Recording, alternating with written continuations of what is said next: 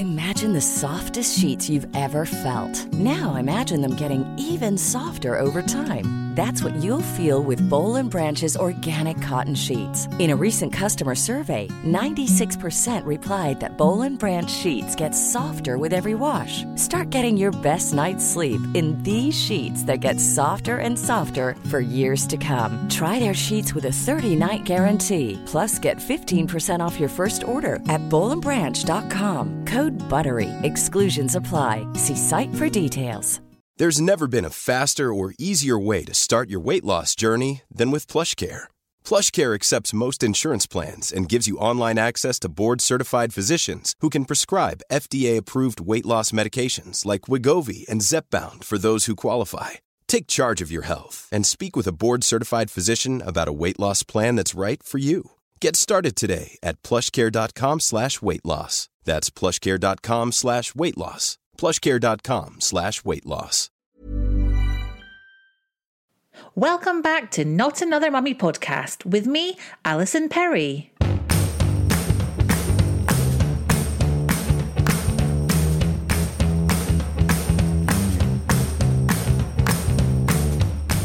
When it comes to feeding your baby, there are so many opinions flying about. Yours, health professionals, your family, even strangers in cafes. Everyone likes to tell you what they think you should do. Whether they're telling you that breast is best, or which formula milk to use, or even which bottles are the best, of course, they're very probably trying to be helpful, but it can feel a bit overwhelming to hear it. Jill Crawshaw, my guest on the podcast today, breastfeeds her four year old daughter. And while she knows that many friends and family members think that she should have stopped by now, she's really happy to be doing it.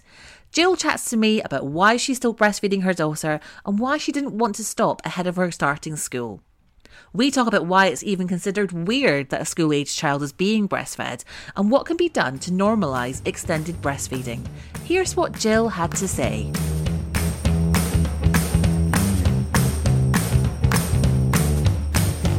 Welcome, Jill, to the podcast. Thank you so much for having me. How excited! I'm excited. I really am. So we're we're sat on your sofa drinking a cup of tea. I've got the most amazing mug that's got a pair of breasts on it. Yeah. Where is this mug from? It's uh, Mercer on uh, Instagram. Mercer. Yeah. Oh, I love it. I love it. It's so cool. Yeah. Um, so yeah, we're sat um, having a bit of a chat on your sofa. Lots of cushions around us. Getting cozy. Yeah, Nice. cozy. Um, so Jill, tell me what kind of reactions uh, you get from people uh, because you breastfeed your four-year-old Florence. Well, I think one of the biggest reactions people have about breastfeeding a four-year-old is that's weird. I think it's just a natural thing that people think. You know, it's a bit odd. It's quite strange. I think there's loads of reasons for it. I think we're not used to seeing it. We're not used to talking about it. But I mean, to be honest, if you told me, you know, like seven years ago that I would be breastfeeding a four-year-old, I would probably have thought the same. So- Why do you think it is considered weird? I don't know. I think we're really odd about boobs in this country, aren't we? You know, it's it's okay for porn, it's all right for page three, but if we're using them for breastfeeding, for feeding a child, that's a bit strange. It's weird though, isn't it? Like, Yeah. obviously, um, and I'm no, you know, newsflash, I'm no kind of like evolutionary uh, expert here, but way back when, you know, the world first began, Yeah. whether you believe in Adam and Eve or the Big Bang, but way back when, you know, they they exist to feed babies Yeah. and to ensure the existence and continued existence of mankind at what point has it kind of flipped on its side and we now see breasts as being much more about male gratification than we do about actually feeding a baby or a, or a, or a child? Uh, I blame the patriarchy. I don't know. It is a weird thing, isn't it? Because it is a really natural thing. Yet we're a very like repressed society, and we're very odd about things. Um, which is why I think it's so important to talk about it and to show show it, and to kind of normalises it a lot more. So, what kind of things have you have you had any comments? Because obviously you um, you're, you're you're fairly open about the fact that you breastfeed Florence. Yeah. Um, do you breastfeed her in public, or is it something that you do at home? Um, yeah, it's something I do at home. I think we kind of stopped feeding in public probably about a year or two ago, but it was more to do with the fact that she didn't like doesn't really feed in the day now. Okay. it is mainly in the morning and in the evening, so it wouldn't be something we would do. But Yeah. Yeah, I think there is. I mean, even with extended breastfeeding, there's definitely a, a range of what's kind of acceptable and what's not. Like it's maybe okay to breastfeed a toddler, but when they're slightly older, that's even weirder. So yeah. So she started school, hasn't she? yeah, she started this week. And did you have anybody, like family members or close friends, kind of say to you, "Oh, so uh, are you, are you going to stop uh, when she goes to school?" I had many people say that to me. Yeah, it's interesting. I think in some people's minds, school seems to be the absolute cut-off date. You know, go to school before they go to school, they're a baby, and then they go to school and they're a child, and so you shouldn't you shouldn't be feeding them really. And I did have uh, one family member in particular saying to me, "Oh, you'll be feeding her at the school gate." Which clearly isn't going to happen. Really isn't going to happen. Um, yeah, I, th- I think something like school, it's such a massive transition. It's a huge thing for them. They're still so small.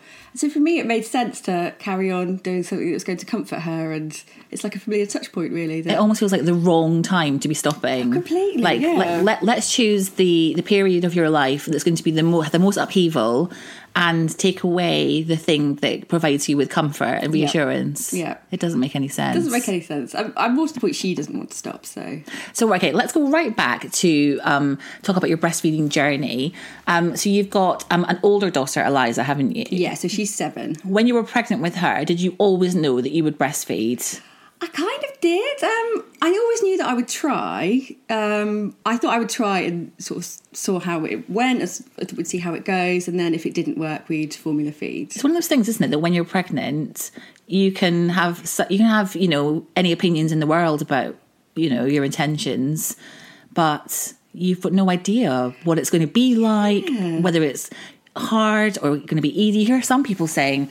Oh, it was the hardest thing ever. And then you hear others saying, Oh, you know, I just took to it really naturally and it just felt so easy. Yeah, it's different for everyone. I mean, it can be really easy. It can be really difficult.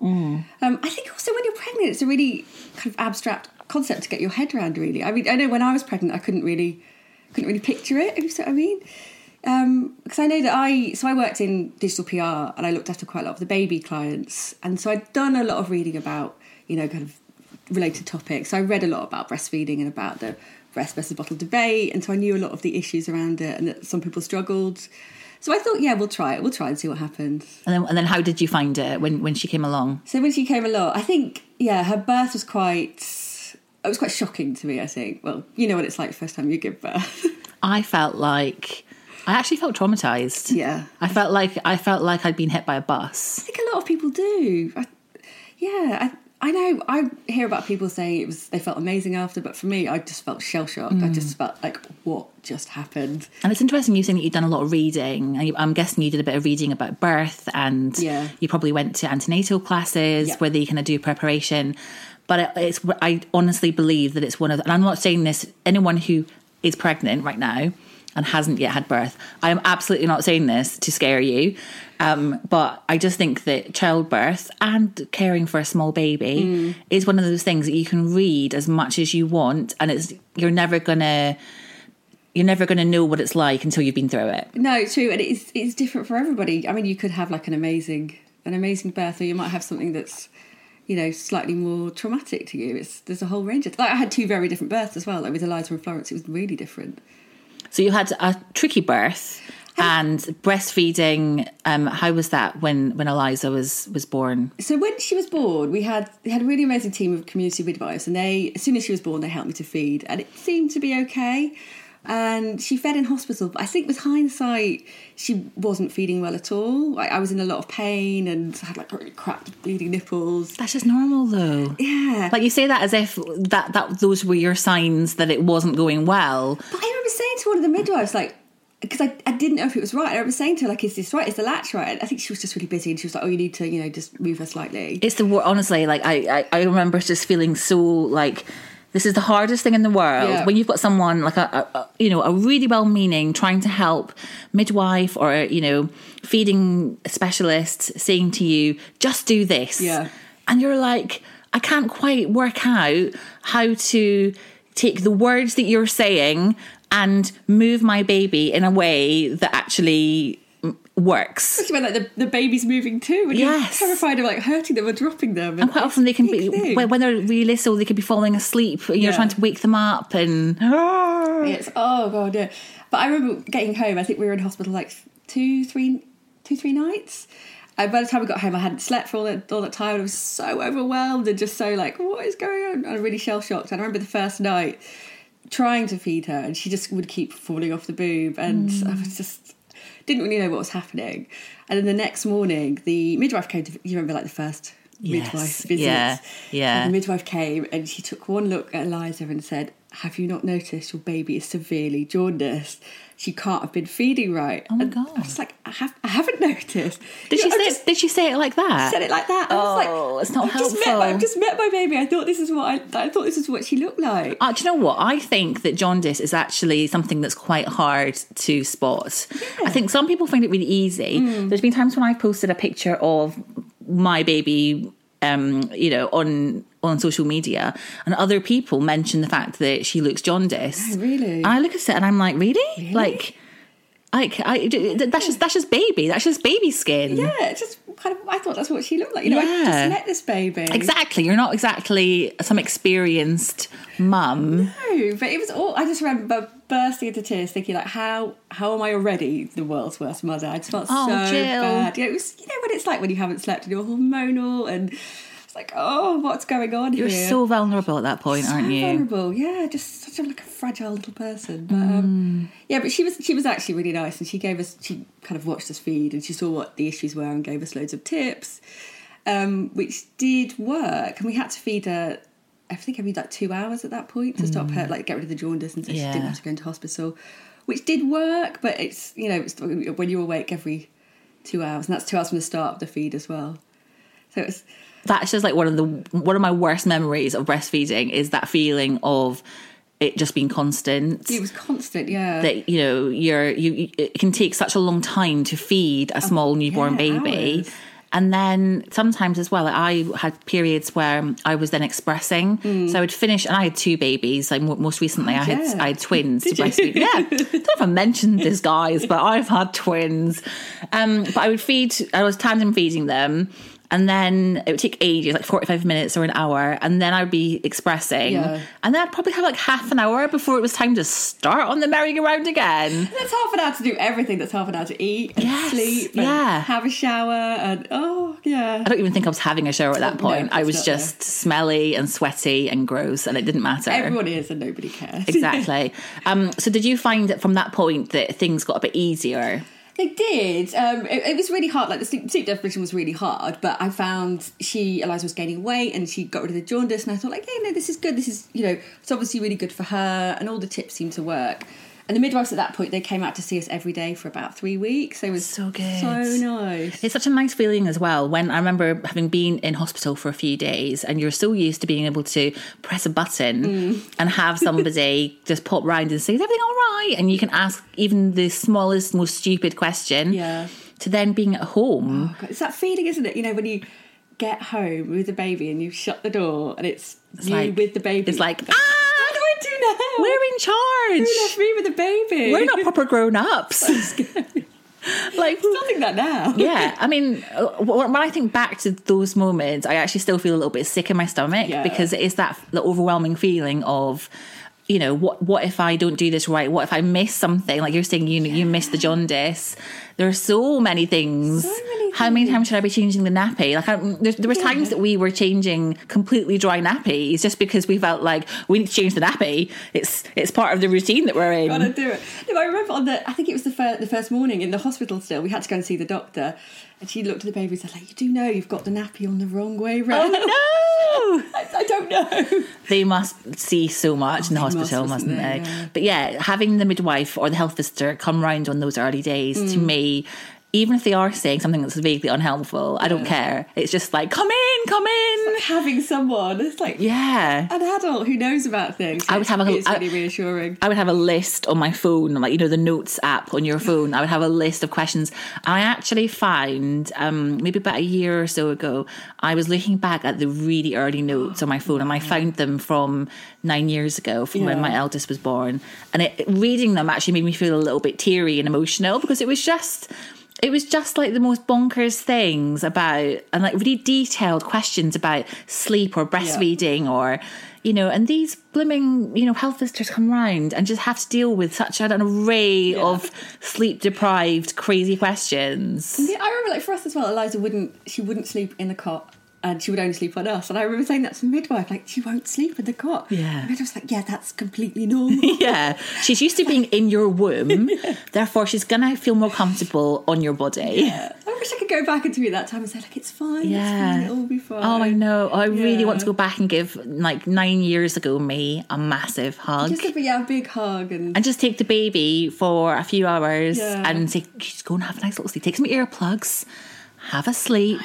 Everything's going to be fine. Don't worry. But yeah, that's But, not possible. Um, so we've kind of gone off topic a little bit.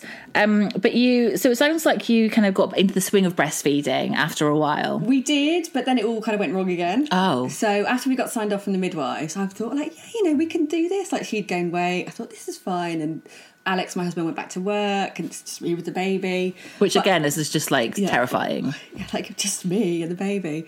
Um, but yeah, her latch started to get really bad again, and I was in like an awful lot of pain. And it was a case that every it was kind of gradual, but then it was really constant. So every time I fed it, it was agonising and.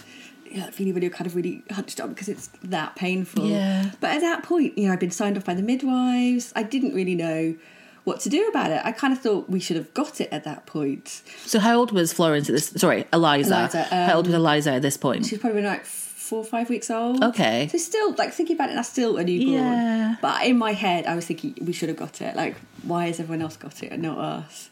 Um, So were you at that point? Were you comparing yourself to like antenatal friends who had similar age babies? oh yeah, yeah, definitely. You compare to people, like other people see online, and like yeah, friends who seem to have got it all cracked, and they clearly haven't. And again, that's it's one of those things, isn't it? Even with if you meet up with like your NCT friends for a cup of tea, and you see them all breastfeeding, it's kind of like the in real life version of what people put on the internet, which Yeah, sounds like yeah. a, bear with me. This, No, th- no, this sounds mean, crazy. yeah.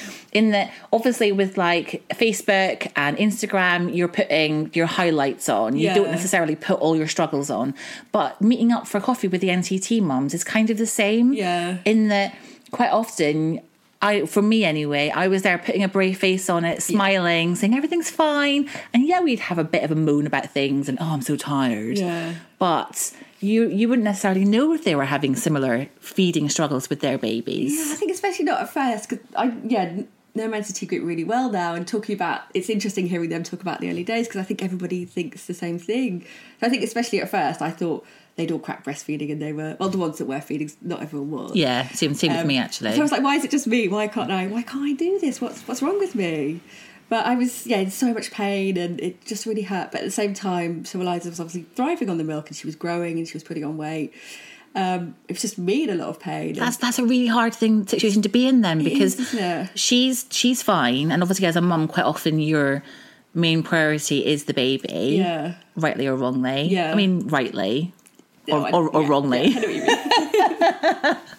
Um, but yeah, if if if you are in physical pain every time, that's really hard. Mm. Yeah, and I just kind of battled on for a bit. And I just remember going to the health visitor and saying, I'm in a lot of pain. And she had some really bad advice, like, you know, oh, it might hurt a little bit. And I was like, is this, is this normal? It didn't seem to be. Pain is so subjective. It really is, yeah. So you could be saying to your health visitor on a scale of one to ten, it's hurting me eight. But to her, that might be a bit like, yeah, that's normal. I think, yeah, she was just like, oh, you know, a new mum with lots of worries. Yeah, so, but what I did in the end, I phoned the NCT breastfeeding helpline, which is a free helpline that's staffed by volunteers. And they were so nice. I remember calling and just crying again and saying, like, why, you know, why, what's wrong? Why can't we get it? And they gave me so much good advice. But the best advice they said was find a breastfeeding drop in cafe and go to that and they will actually give you help. They'll sit with you and give you help. Yeah. So I found one of those the next day, which is another interesting thing because this is you know seven years ago now. At the time, there was one of those types of cafes like every day, whereas I remember when I had Florence, so that's four years ago.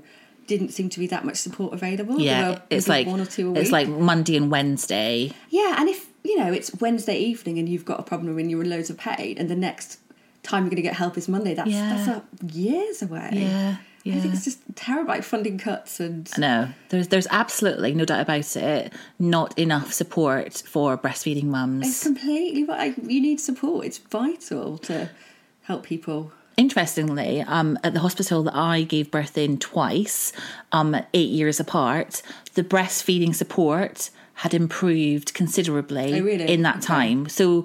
I think that you're absolutely right that there's been cuts, and you know there's there isn't the same funding for, um, you know, these drop-in clinics Yeah. and quite often it is people who have got money who can afford to go to private breastfeeding counsellors um, who have access to that kind of help.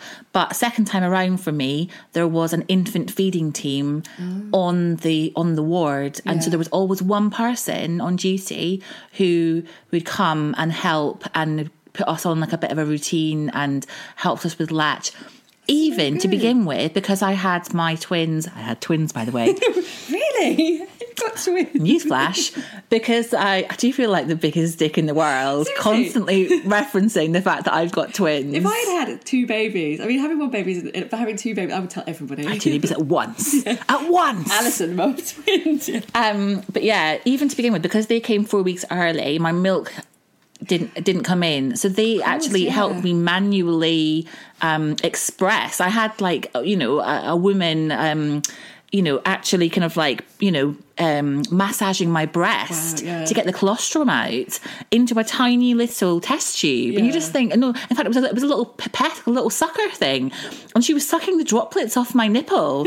and obviously, having just given birth to twins. twins. Um, I know. Um, I didn't have a care in the world that this complete stranger was, you know, pipetting um, colostrum off my nipple. She could have been doing anything. It's funny how like, you completely, I think when you're a parent, you completely lose all inhibitions, don't you? It's like, yeah, I'm just going to sit here and someone's going to do that, and it's fine. just a, just a few hours before that, just before the C section, I had another complete stranger come along with one of those kind of lady shave, you know, the electric razors, Yeah. and shave some of my pubes oh, off because I didn't know that the very top bit needed to, be completely clear of hair for them to do the C section. I suppose that makes sense, doesn't it? But Did they not tell you that? Yeah, yeah. Didn't they tell you that so you could get a wax or something? on, on the information that they give you before you come in for your C-section, it kind of would have been good. And it wasn't just me. I did hear the lady in the bay opposite with her the for her as well. And I was like, okay, it's not just me. I know what's happening there. They clearly have to go around everyone shaving the bit, a bit of their pubes off. Did they not tell you things like this? I know, but but I, I didn't care. I was just like, here you go, love. it's probably more unpleasant for you than it is for me. But anyway, how do we get onto this? I don't- Um, funding and access. So then- you've called the NCT breastfeeding helpline. Yes, which is excellent. I think if you do need help, you should call them. They're really, really good. Yeah, and they told me to go to go and find a breastfeeding cafe, and I did. But it's a, funny thing. I was thinking about this. You go from being at work like a few a few weeks earlier, you know, being quite a senior position and managing a team of people and having loads of responsibility, and then I kind of felt that giving birth almost like knocked the stuffing out of me almost because I was like, oh, I have to go this room of people and get my boobs out in front of them, and I felt and really speak to intimidated by somebody and explain the problem. Yeah, and find this place that I've never been before, and I was like, oh, with this baby that I don't even know how to get the pram on the bus, and I think that's how to get really off the bus. normal. I I think again, it's that vulnerability thing that so vulnerable. that yeah, it's the weirdest time, and and, and I think that. I, I, I honestly think that it's it's partly sleep deprivation, Yeah. it's partly hormonal, Yeah, and also it's just that you are doing you're getting your head around this immense huge thing and there are probably about 70 new decisions that you have to make every day and you're trying to navigate your way through that. God, yeah, and it's, that's hard. Yeah, and it's not just you anymore; it's another person that you were responsible for, and you were responsible for keeping this tiny baby alive, and it's it's this fragile piece of your heart, and you're in charge of them now. It's almost like when I was 16 and I was given a Tamagotchi and I felt Amazing. proper pressure. I was just like, you know, I, I remember kind of, you know, not going down for my tea one day because no, no, no, I need to clear out my Tamagotchi's poo. Oh, I can't have it sitting there, responsible. you know, in its own poo. Um, no, it's, it's, it's, it's overwhelming.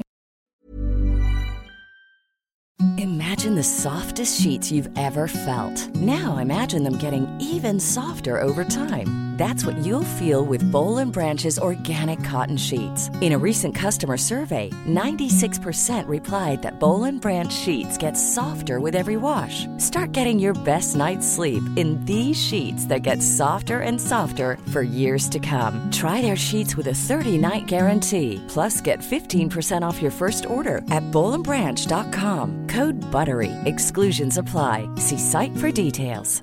Many of us have those stubborn pounds that seem impossible to lose, no matter how good we eat or how hard we work out. My solution is PlushCare. PlushCare is a leading telehealth provider with doctors who are there for you day and night to partner with you in your weight loss journey. They can prescribe FDA-approved weight loss medications like Wegovy and Zepbound for those who qualify. Plus, they accept most insurance plans. To get started, visit plushcare.com slash weight loss. That's plushcare.com slash weight loss.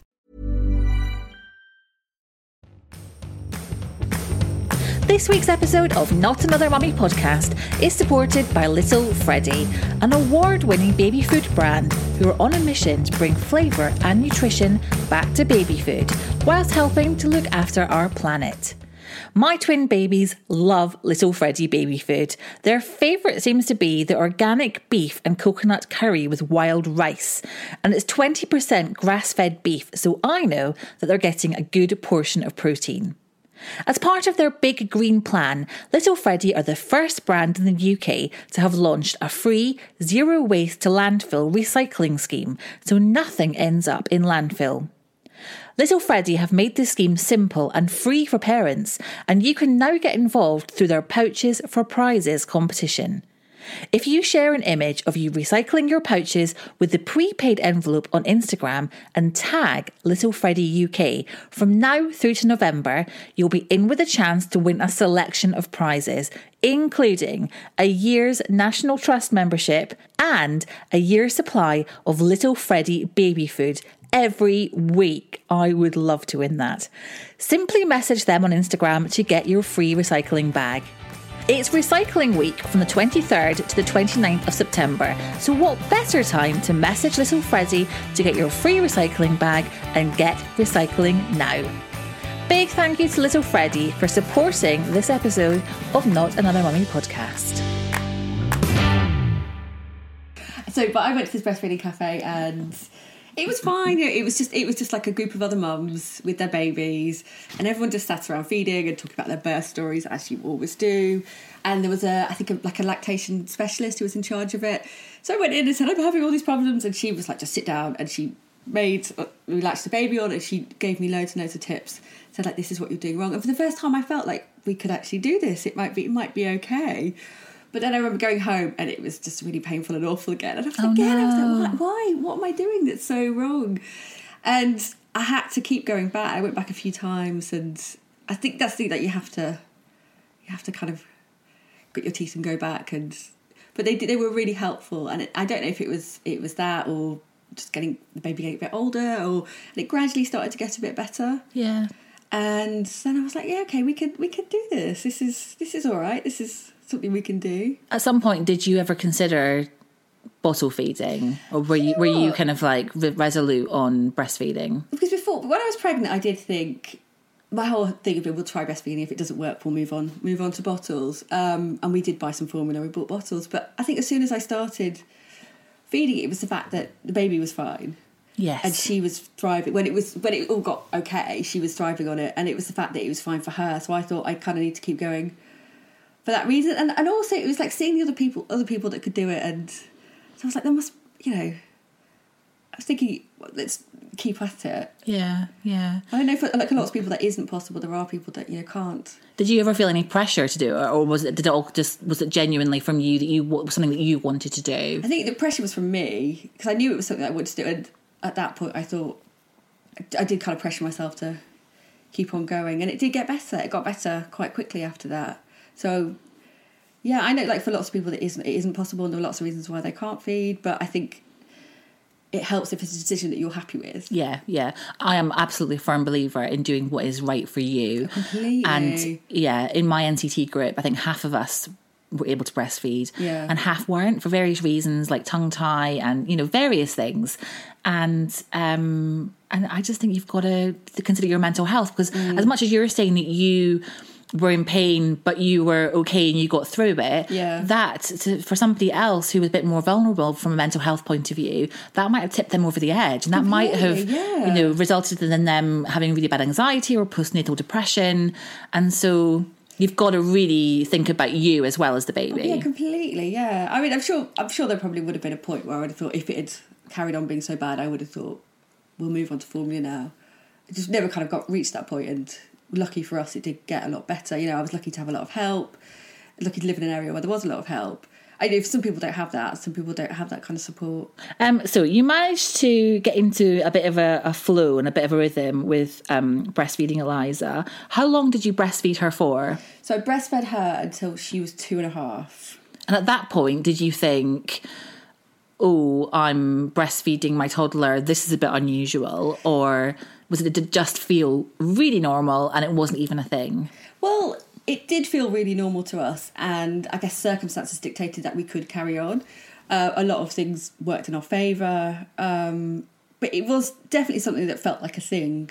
It was definitely something that a lot of people seemed to think was a bit unusual and a bit, well, not abnormal, but yeah, a bit remarkable that you would choose to do that. And did that bother you? Because I think if if it was me, like I, in the past, have struggled to breastfeed at all in public Mm. because of you know me imagining the looks and the comments, and it's all in my head. It's a big thing, isn't it? Yeah. You know, it kind of goes against everything you think. Like, let's just get our boobs out in public. You, you don't, don't normally do that, do you? Um, I think I was quite lucky because I talked about NCT groups, but a lot of some of my NCT groups like breastfed, so we would often sit around breastfeeding. So we'd be in cafes and do that. So we were all together. Yes. So it did feel a bit like we were all doing it. Safety in numbers. Yeah, definitely safety in numbers. So I think the first few times you, I, well, first time, few times I did do it, it was a bit like, you know, it did feel like a big scary thing, but I kind of got used to it. And did you get any comments when you were still breastfeeding Eliza at two? Were you know did, did you get any comments from friends or from family members or members of the public? Oh yeah, fr definitely from family members. But I was lucky enough that I did have a couple of friends that did feed that long as well. Okay. Um, but I think a lot of the time it's more to do with like not really ignorance, but people don't really people haven't really seen it. They don't really know it. They don't understand why you would do it when the baby's eating food. And maybe a lot of people see breastfeeding as just being purely about nutrition. It's just about the milk, whereas it's about so many other things, you know, like comfort and connection and reconnect at the end of the day. And those are kind of the benefits that really come to the surface, I guess, when you do long term breastfeeding. Yeah. And um, did you find it hard to stop breastfeeding Eliza? Because I imagine that once a toddler has has, has the ability to express an opinion, Yeah. it might be quite tricky. Do you know what? It was less harder than I thought because I actually stopped feeding because I was six months pregnant at the time. Right. And in my head, I'd read about tandem feeding and I knew a lot of people that did do it. But in my head, I thought if I have a newborn and have the same problems I had with Eliza, I didn't want to have a toddler relying on feeding as well.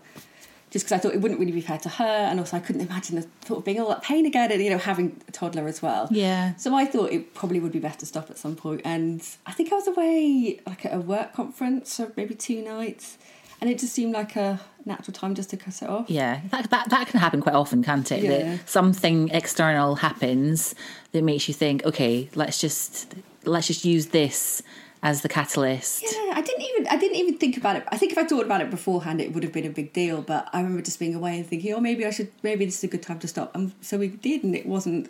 Yeah, it wasn't a really big thing in the end. And also, I knew I'd be having a newborn, so that was a big thing. Yeah, yeah. So yeah, it just seemed like a right sort of time to stop. So then, when Florence came along, Yes. uh, how did you find breastfeeding second time around? So it was fine. I was just really geared up for loads of problems and loads of issues, and I did a lot of reading about things you could do and bought things like you know those hot breast pads that things like that. But it was fine. I had a I had a bit of pain with her. I had mastitis a few times, which is have you ever had that? I've never had mastitis. it is not nice. It sounds hideous. yeah, it's it's because it's quite a physical thing as well because you get like flu type symptoms Yeah. with it, especially when you're looking after a baby and a toddler. It's not fun. But yeah, we kind of got through it. I got antibiotics, got through it, and yeah, it was fine. I had I don't know if it was because second baby and Well, you've been breastfeeding for two and a half years, and so Yeah. I guess it just becomes kind of second nature to kind of whack a baby on a baby on the boob. and and you know what it feels like, what a good latch feels like. Even subconsciously, you would know what feels right and what doesn't. Yeah. Whereas first time round, you wouldn't have had that point of reference. But yeah, first time around, I had no idea, completely clueless. So yeah, sec- yeah, second time it just seemed it seemed to just go a lot better, which was a pleasant surprise to me. And did you ever think about? I wonder how long I'll breastfeed Florence, or was it did it not even enter your head? Yeah, I did think I thought I would probably feed for about the same amount of time I fed Eliza for. I didn't ever think I would get to four and still be feeding her, to be honest. So yeah, but it just it was one of the things that there was there was never a reason to stop. It was working for both of us, and yeah, so that's kind of why we carried on. And, and what what kind of awareness does Florence have about it? You know, is she does she ask for it? Um, is she is it something that you guys just talk about in the same way that she talks about? She might say, "I want a biscuit," or "I want to put CBeebies on the TV," or Yeah. that kind of thing. Yeah, completely that. I think I can't, you, you're at the stage where they start talking, they start expressing an opinion. Um, we've always talked about it, always from a really early stage. And I think the best thing about her talking was that uh, I would, because sometimes I get comments from family members about it, so I taught her like a couple of responses to say, including back off the boobs, which is the best one. I love that. Has she said that to people? Back off the boob. Back off the boobs. Yeah, because she often gets people say to her, like, especially around starting school, oh, do you think you might want to stop? And she's like, no, I do not want to stop. That's brilliant. I love it. So she's had people saying to her, "Do you think you might want to?" Oh, like family members and oh, stuff. Oh, yeah, yeah. That's Yeah, I know. Yeah.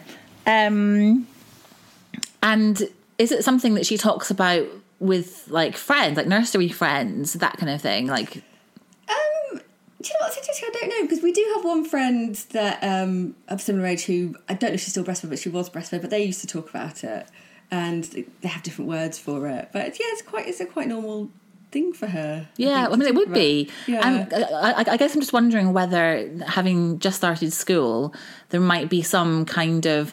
Um, right, you know, the teacher saying, right, I want everyone to stand up and tell us something you did this morning, Hmm. you know, before coming to school. And she might stand up and say, my mum breastfed me, or, uh, you know, um, which obviously is not a problem.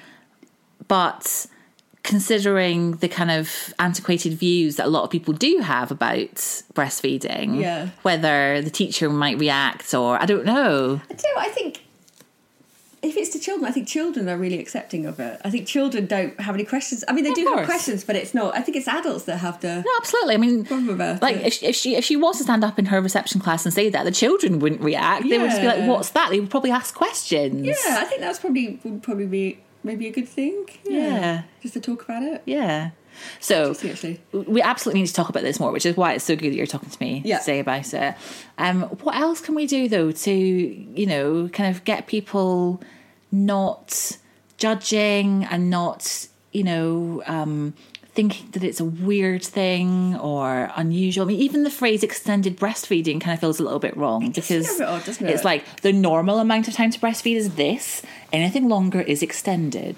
It's funny, yeah, because the World Health Organization, the, the the guidelines about breastfeeding state that it's up to and beyond two years, but I think not many people do make it. I think I, it's a really tough one. I think it's always think it's amazing when people talk out. Like I've spoken before about Tamara Ecclestone, who obviously is a celebrity. How old are her kids? I think so. I think her daughter. She must be five now. I don't know if she's still feeding. I know she spoke at four, Right. when, about her feeding Yeah. um, which I just think is fabulous. But it always makes like kind of really scandalous headline news when people talk about breastfeeding Yeah. older children. I think the fact that it does make headline news is a bit, a bit of a problem. Mm. You know, and you could argue that even the fact that I am talking to you and this is like, I, you know, messaged you and said, Oh, Jill, um, I'd love to come and chat to you about breastfeeding your four year old. Yeah. Like, that shouldn't be the kind of, oh my goodness, this is an interesting topic to talk about. In the same way that I'm not here asking you about Florence coming home from school and getting, you know, milk out of the fridge and a biscuit And do you know what I mean? Like Yeah, I that, that, that that's the most dull thing in the world. Yeah. Why is this interesting? It's funny because, like, for us, it is it is the most normal thing. It's really normal. It's really unremarkable. It's just part of our day. Really, it is like brushing our teeth and having a snack and having more snacks. having more snacks. Oh, the snacks, the endless snacks. Oh, so many snacks. Yeah.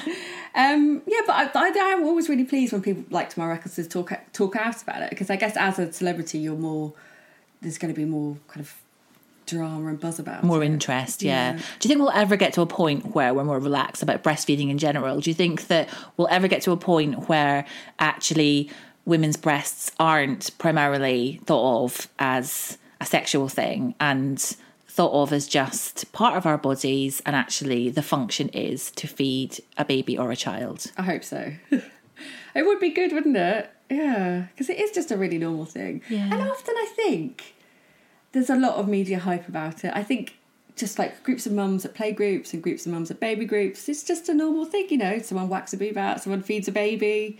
No one blinks an eyelid. Yeah. It's fine. Yeah.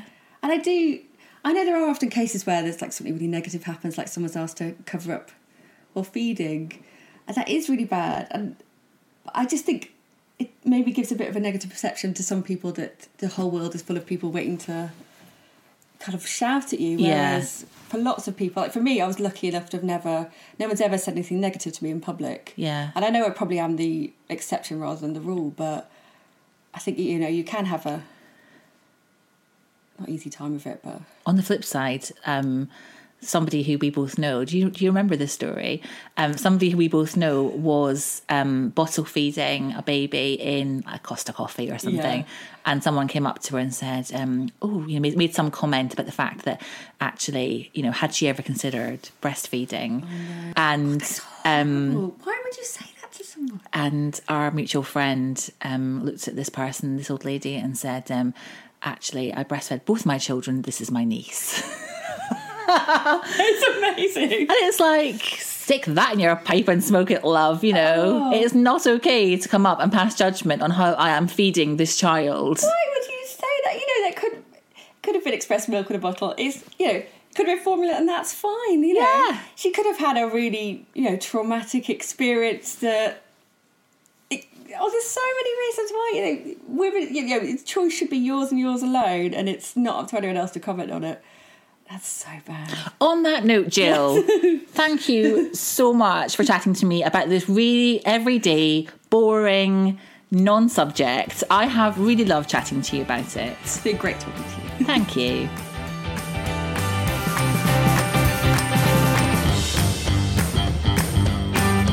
I loved doing that chat. Hopefully, you enjoyed listening to it. As always, please hop onto iTunes and rate and review and subscribe to the podcast, and I'll catch up with you next week.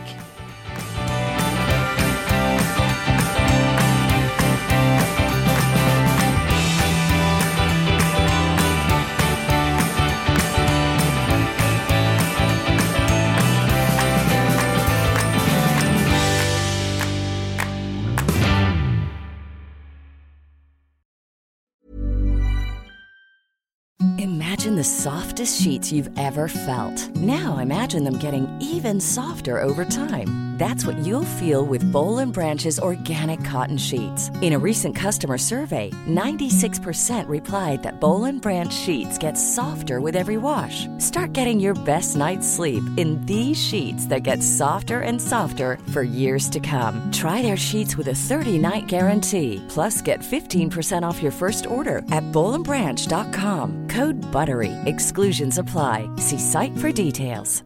Even when we're on a budget, we still deserve nice things. Quince is a place to scoop up stunning high-end goods for 50 to 80% less than similar brands. They have buttery soft cashmere sweaters starting at $50, luxurious Italian leather bags, and so much more. Plus, Quince only works with factories that use safe, ethical, and responsible manufacturing. Get the high-end goods you'll love without the high price tag with Quince. Go to quince.com slash style for free shipping and 365-day returns.